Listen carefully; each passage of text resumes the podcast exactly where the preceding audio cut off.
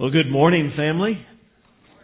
I invite you to take your Bibles and join me in the book of Genesis. We began a few weeks ago a study in these first three chapters of Genesis. It's going to take us right up till Christmas. And today we've worked our way up to chapter 2. And we'll be in the first three verses here of Genesis chapter 2. Some of you are old enough to remember with me all the way back to 1981. Some of you, you've read about it in history books. That's okay. But back in 1981, there was a movie that won four Academy Awards.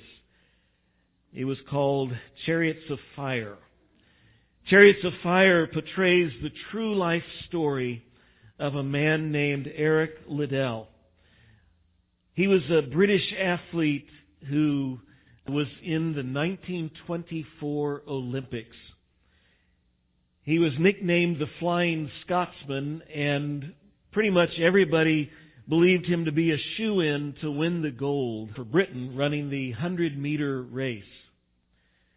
But he made headlines worldwide when the Olympics began, and he was there and realized that this race that everybody thought would so easily win it was going to be run on Sunday. And it ran against his beliefs to run on the Sabbath. And so he decided to stick to his convictions despite intense pressure from the British Olympic Committee and from the Crown Prince of England himself. And he did not run the race. And Britain lost out on a medal. Was a few days later, he was given the opportunity to run in the 400 meter race, a distance, a race that he had never trained for, and yet he won the gold. Eric Liddell's story is one that illustrates a controversy that has been going on among Christians for a long time and though it's not a, a very big debate necessarily among many folks today in Christian circles, it's not because the answers and the the answer is easy, or because there aren't some who would disagree very vehemently. You see, the question is, are we to keep a Sabbath or not? And if so, when should we do that? Seventh day Baptists, Seventh day Adventists, the worldwide Church of God, its, its remnants that are around, which are, are quite a few, the recent Hebrew Roots movement, and others under the name, under the umbrella or the name of Christianity would, would say that we are supposed to, as Christians, we are supposed to worship on the Sabbath, which is Saturday, the Jewish Sabbath. We are to keep the Sabbath.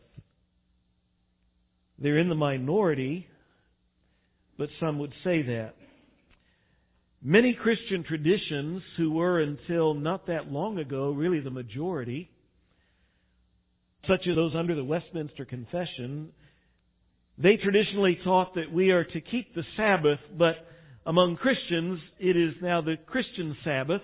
We worship on Sunday, and we are to keep the Sunday like the Jewish Sabbath. And we worship, we do that on Sunday because the resurrection of Jesus Christ on the first day of the week changed the Sabbath from Saturday to Sunday.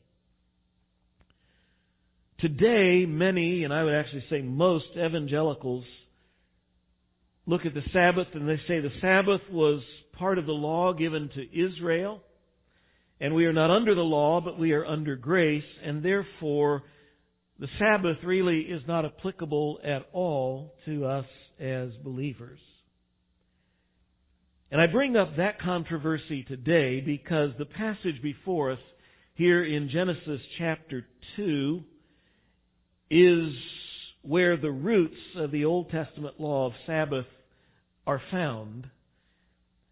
And it would really be almost impossible to cover these verses thoroughly without at least touching on their implications regarding the issue of the Sabbath. And so we will go there later this morning, but we're going to start here in the text and look at, exactly what the text has to teach us in Genesis chapter 2, verses 1 through 3. So I, I hope you have your Bibles out now so you can follow along. It always does us good to see it and, and read it for ourselves. Genesis 2, verse 1.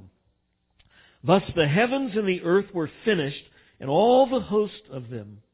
And on the seventh day God finished his work that he had done, and he rested on the seventh day from all his work that he had done. So God blessed the seventh day and made it holy because on it God rested from all his work that he had done in creation. Did you notice as I read and as you followed along that there's a lot of repetition in that? You know, God doesn't waste ink. Whenever we find something repeated a lot, we should say, you know, there's probably something there I should pay attention to. So even if you're of the opinion that the Sabbath really shouldn't have any bearing on us today, probably it's worth paying attention to this passage and seeing what's here for us. Because God repeats himself a lot here. We've been looking in chapter 1 at the days of creation. As God begins, in the beginning God created the heavens and the earth, and, and we move right away into the days of creation. And we've gone through days 1 through 6, and this is day 7 here. Actually, you do know the chapter breaks in our Bible aren't part of the original text. They were added by translators, and why they broke where they did here. So the day 7 is in chapter 2. It really goes with what has come before, and after this, there's a break, and, and as we'll see next week, we see something different. And so there should be a break there, if anywhere. But anyway, if we look and compare this day with the days that have come before, what you will notice is the account of this seventh day doesn't follow the pattern that we noted in the last few weeks, that we noted in the other six days of creation. For one thing, if you look back at, and look at every one of the six days prior to this, everyone begins with these words, and God said. But not this day. You'll also notice that each day in the six days prior, each day's number is mentioned one time, but here in, in this seventh day, it's three times we read the seventh day, the seventh day, the seventh day. I get the opinion that this seventh day has some special significance. Well, to help us unpack these verses and help help give some structure as we kind of walk through, we'll notice that there are really three primary verbs here in this text. And they give us, they'll help us step through it and help, help tell the story of the seventh day. Going back to verse 1, it says, Thus the heavens and the earth were finished, and all the host of them. The first verb there is the verb had finished. So the first thing to notice in this is that God had finished. He had completed His creative work. He's completed the heavens and the earth and everything that has filled them. Just a little side note, one of the great frustrations I have in my life is the great number of things that are not finished. Matter of fact, it's, it's a very small number of things that I can say are finished. So I'm in awe when I look and I see that God in six days finished the heavens and the earth, the universe, and everything that fills them. Awesome. Just as it, it brings me awe when I read Christ's words on the cross. We studied that earlier this spring when he said, It is finished. When as he was praying the night before to the Father, and he said, I have finished the work you've given me to do. I'm in awe of that. What I think I realize is that I'm probably working on the wrong things, which is why I don't finish them, and I'm not probably not busy enough on the ones that I should be doing. But that's all an aside. It's not an insignificant point that the text says that, and that God says it was finished, complete. As we look around, the point is, is that there's no creation taking place now. God has created, and the universe is functioning in accordance with the laws that He set in place. And those very words that it's complete, it's finished, they, they, they mirror and they confirm what we just naturally observe in nature. No new life forms are emerging. Life is not spontaneously sprouting up. God is not creating new things. There is no evolution in process. We don't just watch a, you know, a flower become a bird or a bird become a dog or anything like that. There is no new creation going on. There is procreation. God built into every living thing the ability to procreate, but within, as the scripture says, within its kind. That's a significant point.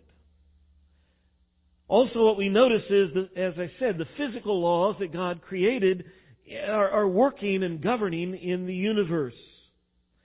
Physical laws such as thermodynamics, which notes that matter, uh, particularly energy, cannot be created nor destroyed. And, but along with that, that everything is continuously winding down. By the way, if everything is winding down, moving from a state of more available energy to a state of less available energy, what it implies is that there was at some point a winding up, which requires a creator. But I move on. And that everything moves as, as the law goes on, and that everything moves from a state of higher order to a state of less order unless acted upon by intelligence or an outside force. That's going on in the universe today and it, it, all around us, and that's exactly inconsistent, it is exactly consistent with what the scripture says, the biblical creation account, but it is the exact opposite of what an evolutionary worldview requires. It's significant that it says here that thus the heavens and earth were finished. And three times in this, these three verses, it says, was finished. He had finished. And it talks about all the work that he had done in the past tense. It's all done.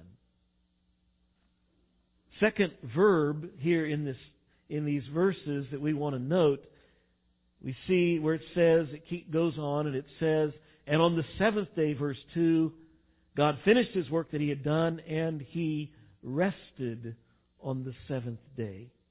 God rested. What does that mean? God rested. Does it mean he was tired? The answer to that is no. When, you and I work hard, we get tired. I've been out working last week. I spent a couple of days out working on my deck and I got tired. When we get tired, we we need food to replenish all those expended, all that energy we've expended. We need drink to re, to replenish all the fluids that we've lost. You know, a good shot of Gatorade so you get all the the electrolytes and stuff. And we need we need rest. We need to go lay down. We need rest because our arms hurt, our legs hurt, our back hurts, or uh, we've worked all our muscles and we're we need some sleep. But God doesn't need that. When God created, there was no depletion of His energy. There was, there was no loss nor deficit of His power. Because as we noted already in the text, that all through the text, God is called, in English, God. But the Hebrew name for God here is Elohim, God Almighty, the Almighty God. He is the all powerful God. His strength never wanes, it never diminishes. He doesn't have any need for refreshment or replenishing because he never gets weary. So Isaiah says this Do you not know? Have you not heard? The Lord, the everlasting God, the creator of the earth, he will not grow weary or tired, and his understanding no one can fathom. Because he never gets weary or tired, he never sleeps, as the psalmist says, Indeed, he who watches over Israel will neither slumber nor sleep. So if it's not saying that, what is this saying? Well, simply this. when it says rest, the Hebrew word rest, Shabbat, means simply to cease or to not do work.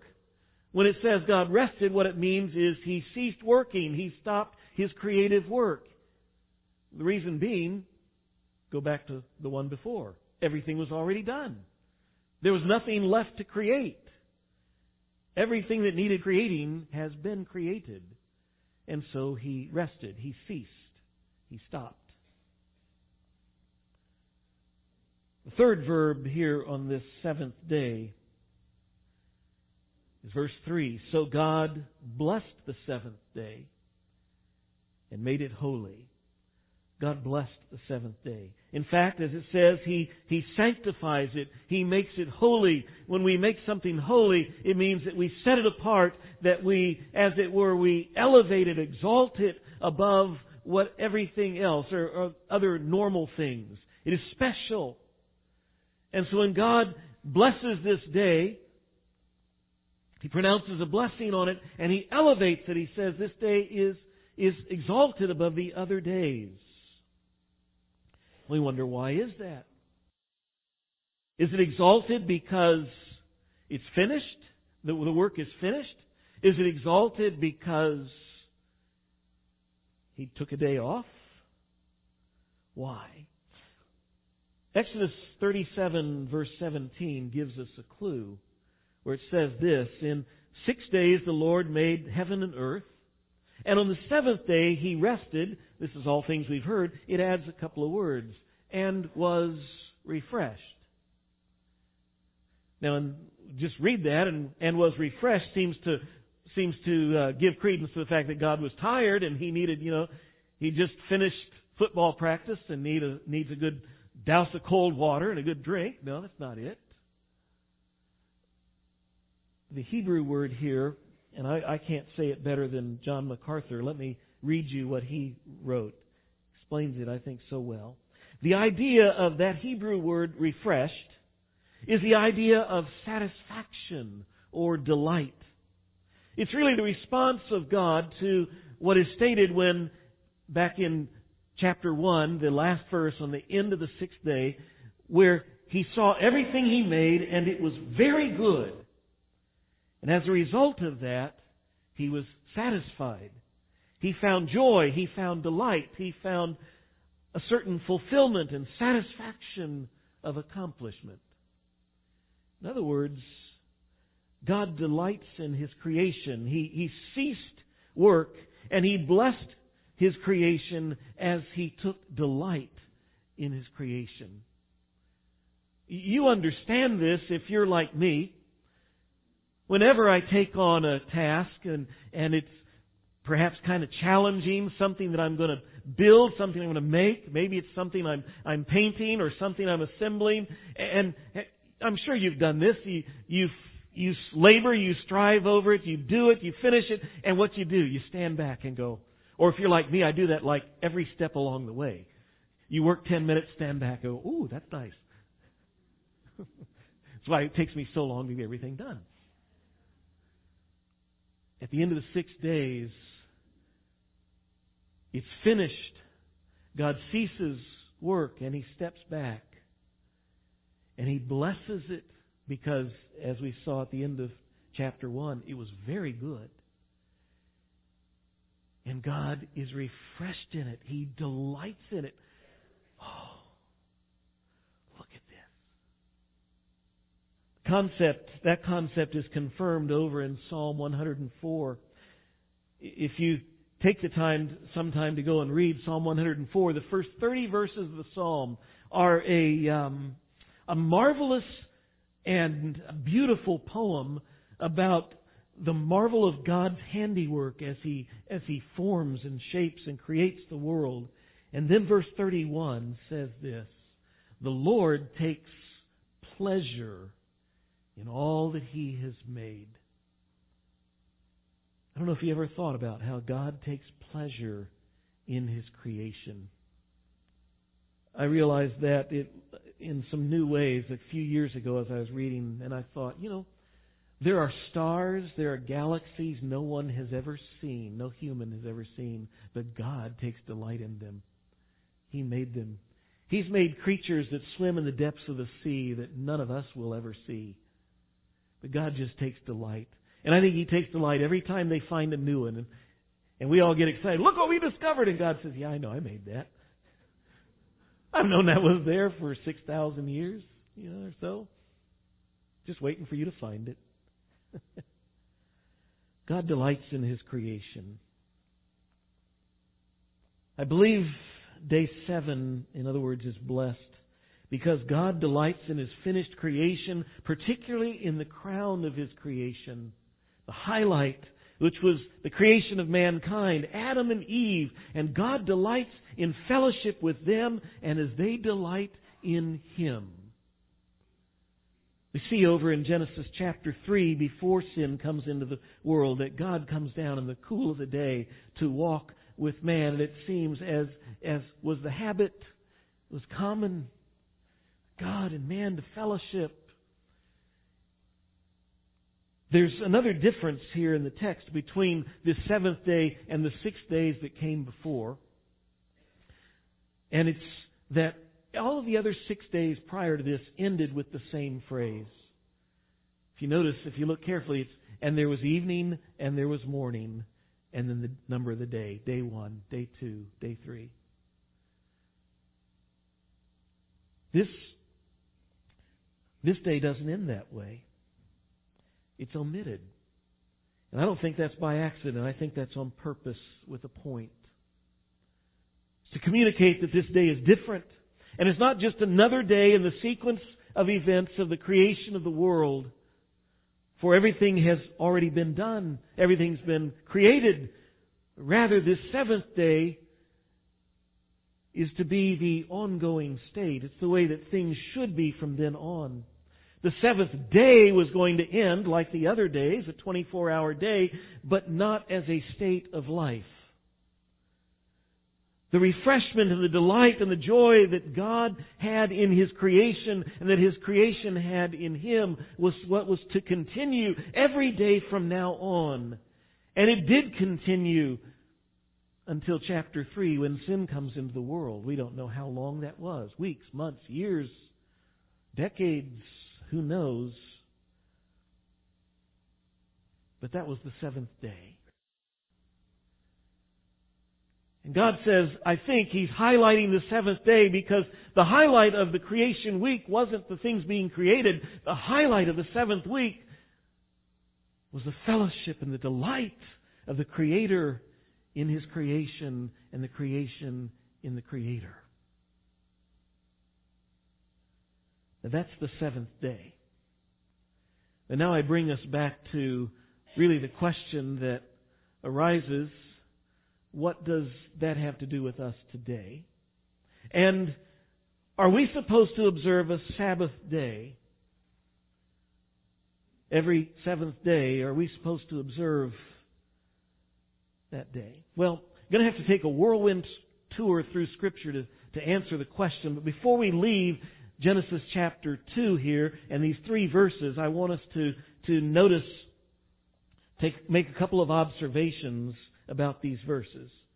Because most of the folks who would say, yes, we need to observe, we are required, we're obligated, we're under commandment to observe the seventh day, the Sabbath, they would come right to these verses and say the reason is because it's a timeless principle from the beginning and it is what we are supposed, it's ongoing for all of God's people for all time.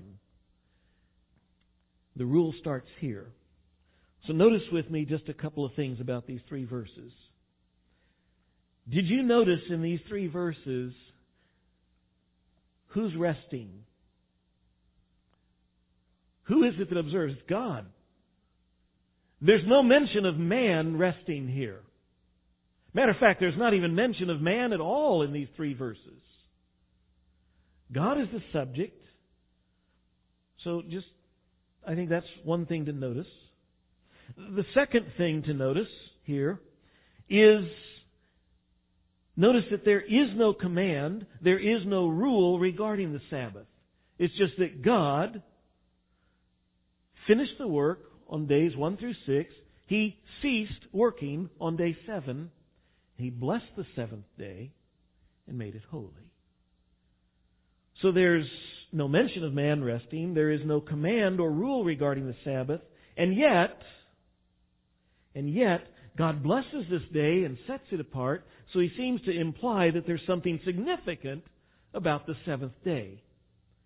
And by the way, as we do a quick whirlwind tour through Scripture, what you're going to notice is I'm not going to just land on one side of this equation as we look in Scripture, because if it were that easy, a lot of Christians wouldn't be questioning what are we supposed to do here. We see, in one hand, perhaps a timeless principle, but on the other hand, no, commit, no command and no mention of men here. The first mention of Sabbath in the Scripture shows up not that many pages away from this. It shows up in the book of Exodus, chapter 16. And you'll probably remember what happens there. Exodus 16, the, the, God's people, the Israelites, have been slaves in Egypt for 400 years. That's where that Genesis closes and Exodus opens up. They've been slaves 400 years. God raises up Moses to lead his people out of Egypt, take them back to the land he promised to give their forefathers.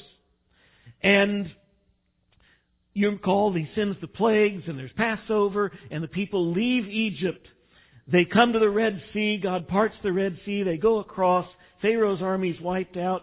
And then, about a month and a half after they leave Egypt, 15th day of the second month, they're starting to run out of food. And God miraculously provides manna food from heaven that shows up like dew on the ground every day. And for the rest of the years they're in the wilderness, this manna is going to come every day, by the way, except one.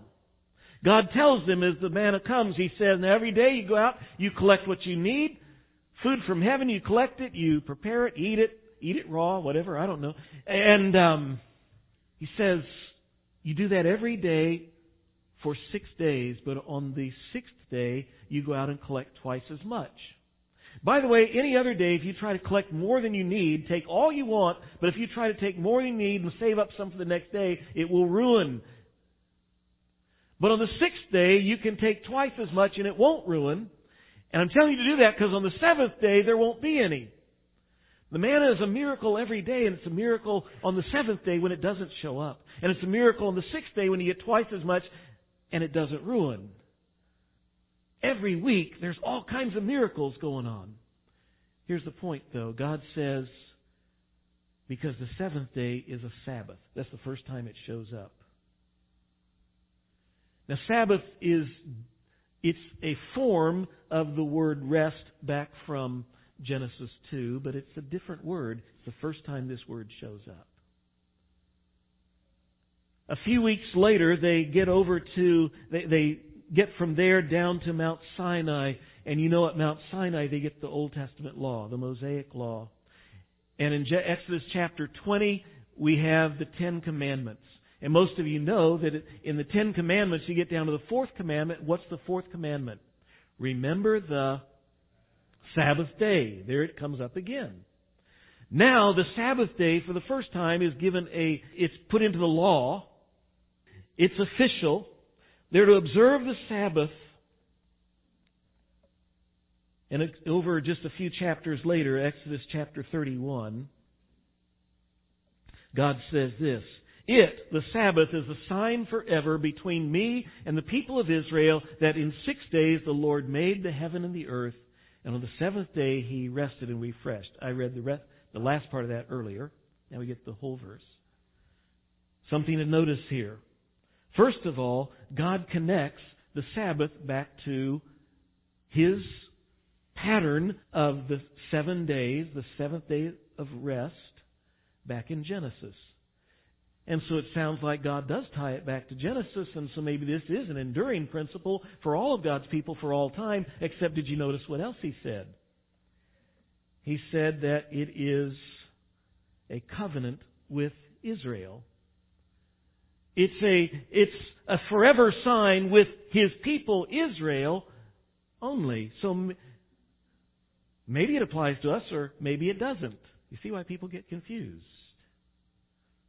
Because if it's connected to Genesis, then, and if it really started there, then maybe it's for all of us because this is 2,500 years later that the law is given, except it's only made with Israel. So we come to the New Testament. The New Testament, what we discover is in the New Testament is that the Old Testament law has been abolished. Romans chapter 6:14 says, "You are not under law, but under grace." What the scripture tells us is that the Mosaic law, with all of its rules and commands, has been done away with. The Old Covenant, the Mosaic Covenant, the, the prophet said there's coming one day a new covenant. And Jesus, you recall, the night before his crucifixion in the upper room with his disciples in what we celebrate as communion was there and with the cup, you recall what he said? This is the new covenant in my blood. As often as you drink it, do this in remembrance of me. He inaugurated, he instituted the new covenant. Our Bible has the Old Testament and the New Testament. The New Testament is the new covenant. So Romans 7 says, But now we are released from the law. The Old Testament law has been done away with. Ephesians says it this way about Christ that Christ abolished in his flesh the law with all its commandments and regulations. We don't have time to go into that further, but there you go. Furthermore, we go on, and we, while we are not under the Old Covenant, the Mosaic Law, what you discover, like with the Ten Commandments, is that the Ten Commandments are all found in the New Testament, the New Covenant, so we're under those, except there's one of them missing. Guess which one? There's no command, no restatement in the New Testament of the Old Testament command for the Sabbath. So, it appears from all that that we're off the hook. And then we look at the early church. And what we discover is the, new, the, the early church very faithfully was meeting on the first day of the week. Acts chapter 20 verse 7. We don't have time to go to these. 1 Corinthians chapter 16 verse 2. It's interesting, the apostle John, writing in the book of Revelation chapter 1, down in verse 16, he says, For I was in the Spirit on the Lord's day. The first day of the week, the day the church was meeting, began to be known as the Lord's Day. It wasn't just that they met on Sunday, they considered the Sunday the day that belonged to the Lord.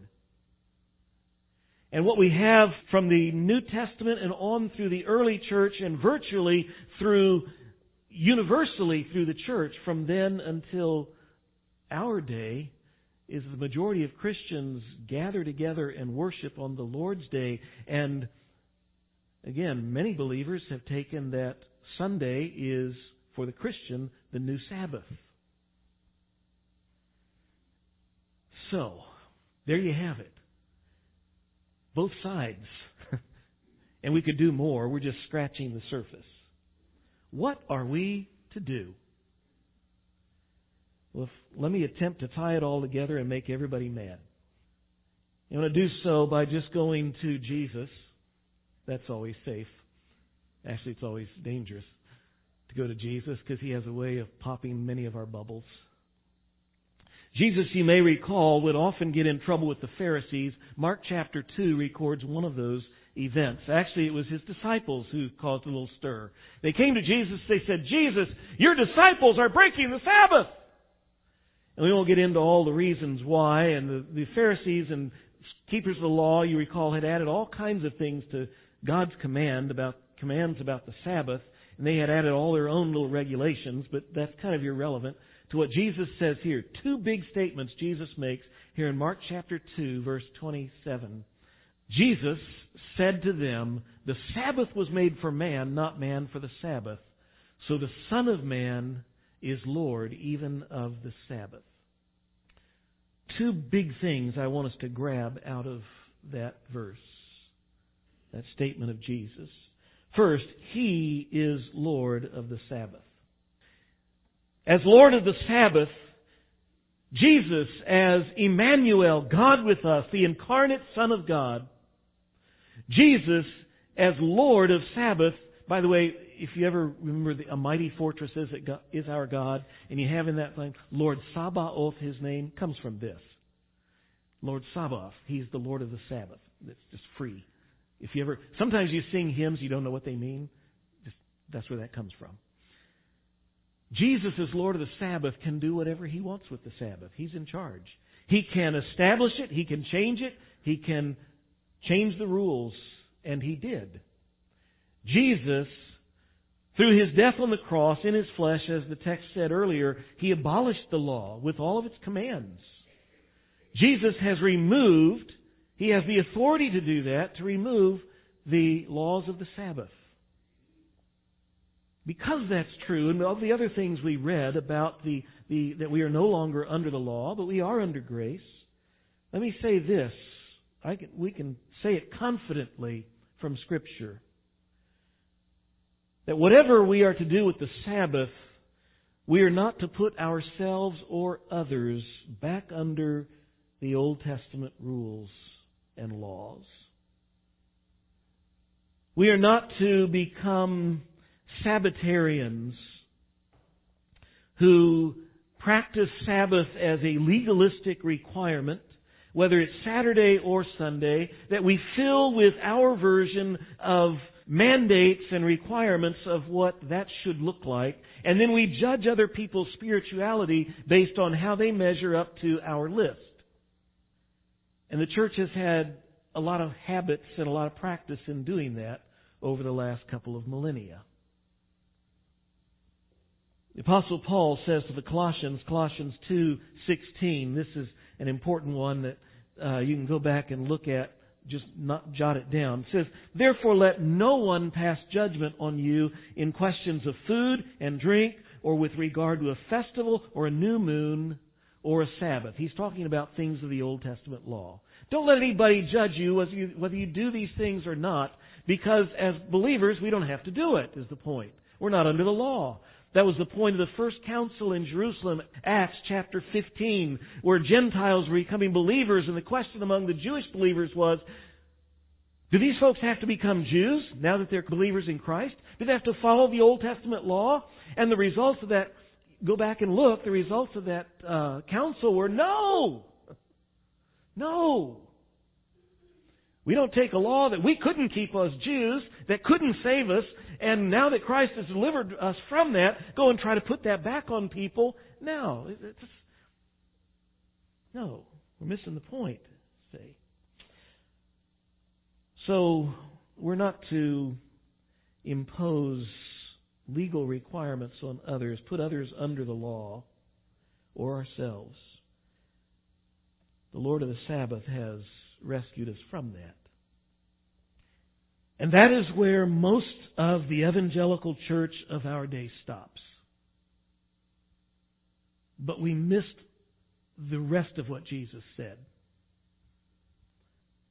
Then he said to them, The Sabbath was made for man, not man for the Sabbath.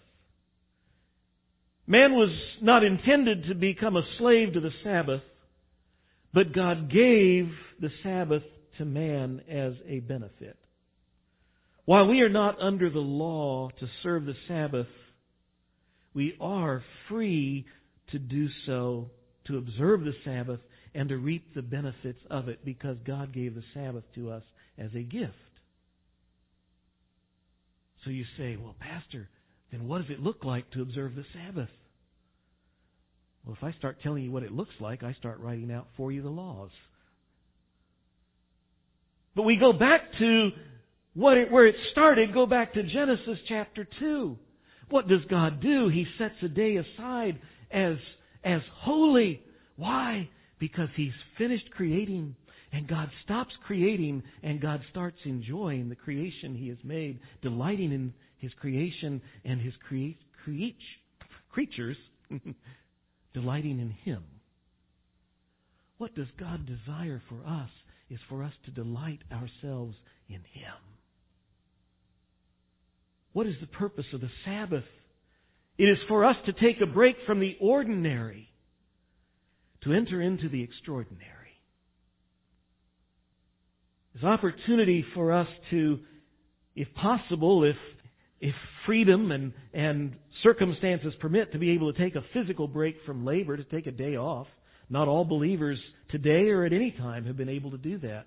Many are slaves or imprisoned or whatever else. But what a, what a benefit it is when people get a day off with family, with, to be able to worship together. What a wonderful blessing.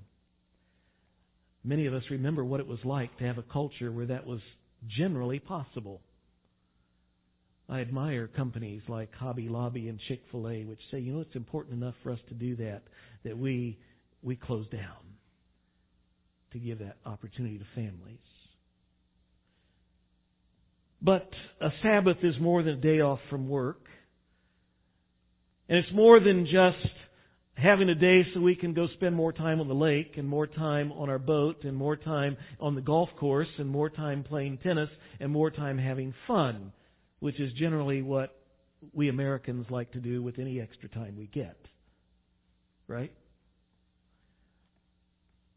The Sabbath is not that. The Sabbath was designed, again, or what it calls us to do is to be, for one thing, a weekly reminder of the greatness of our God who spoke world into and the universe into being. And He created everything that is in six days. On the seventh day, He ceased creating. The one who made us, and He deserves our praise. He deserves our devotion. He deserves our very lives. Just take one day out of seven to remember we, we have a mighty God, a great Creator. A Sabbath gives us time that is devoted, that is set aside, that is committed, that is consecrated to our relationship with God. Again, I go back to t- contemporary evangelicalism and what is ten- the tendency, I think, most, among most American evangelicals today is my relationship with God is really important to me as long as it's convenient. When I don't have something else going on, I make time for God. But the minute that anything else comes up that's a little more attractive, or the, any time that something might cost me, well, that time goes out the window. There's something to be said for when we make a commitment and we stick with it regardless of the cost. When we devote time and set it aside to worship, to grow, to be refreshed in, in Christ, most of us know the importance of that as couples, if we're married. All the more important in our relationship with God. May I say along those lines, a Sabbath is a great opportunity to help us to pass on to the next generation our love and our passion for Christ. When they see it and they experience it with us as we, as we together drag them into our commitment and our priority and our obligation, not because it's a law, but because this is the most important thing in my life. I'll never forget a dad a few years ago who said, I can't believe my son is, is becoming an atheist. I don't know how he missed that, that Jesus is the most important thing in my life. And I'm like, well, I haven't seen you in church in three years, and you're not going anywhere. And I have a feeling your son has never seen you do anything re- in real life that has to do with your relationship with Christ. Sabbath is more than church, it's about priority. It's about passion. It's about setting, again, setting a priority in time to connect, to reconnect with Christ, to delight in Him. A Sabbath is opportunity to just catch a glimpse, perhaps, of what Eden was when man walked with God in the garden, and what heaven will be when we see Him face to face. And enjoy Him, delight in Him forever and ever. There's so much more I could say, but we're really out of time. One thing I will say Hebrews chapter 4. Great passage, one you will have to struggle with. It's a difficult one to work your way through. But it says this twice, really. There is still a Sabbath rest there's a Sabbath rest that remains for God's people. We, we enter into that Sabbath rest, it tells us, by believing by faith in Jesus Christ. In Jesus Christ, we're reconciled into a relationship with God. That's how we, we have that relationship of fellowship and nearness with Him. It's through Jesus. And we can experience that right now and all the morning. That's the purpose of the Sabbath. But what it's looking forward to is the ultimate fulfillment when we are face to face with Him forever. If you are here this morning, you've never had a relationship with Jesus Christ, a relationship with God, that's the one thing He wants you to know. God loves you so much. He sent His one and only Son to pay for your sin. So if you believe in Him, you can have forgiveness of sin and eternal life forever. Father, we've covered so much stuff. I hope everybody hasn't tuned out and gone brain dead. I hope rather what it has done is opened our eyes to the marvel of what you did here on this seventh day. And that while we are not under law to do anything, it's not about being in church for so many hours on a day. We've got to be there for at least three hours and, and on Sunday night, and we've got to do this and do that and don't do that and don't do this. And what we have is opportunity. You desire relationship with us. Father, how we need to commit ourselves to breaking away from the noise, from the distractions, from the busyness of this of our life so that we have time and make time and spend time with you so we can get to know you, the great lover of our souls. Lord, I pray we would not ever be those who are legalists, become judgmental of others, but I pray we would not be those who neglect this wonderful call and wonderful opportunity that you have provided for us through Jesus Christ. It's in His name we ask. Amen.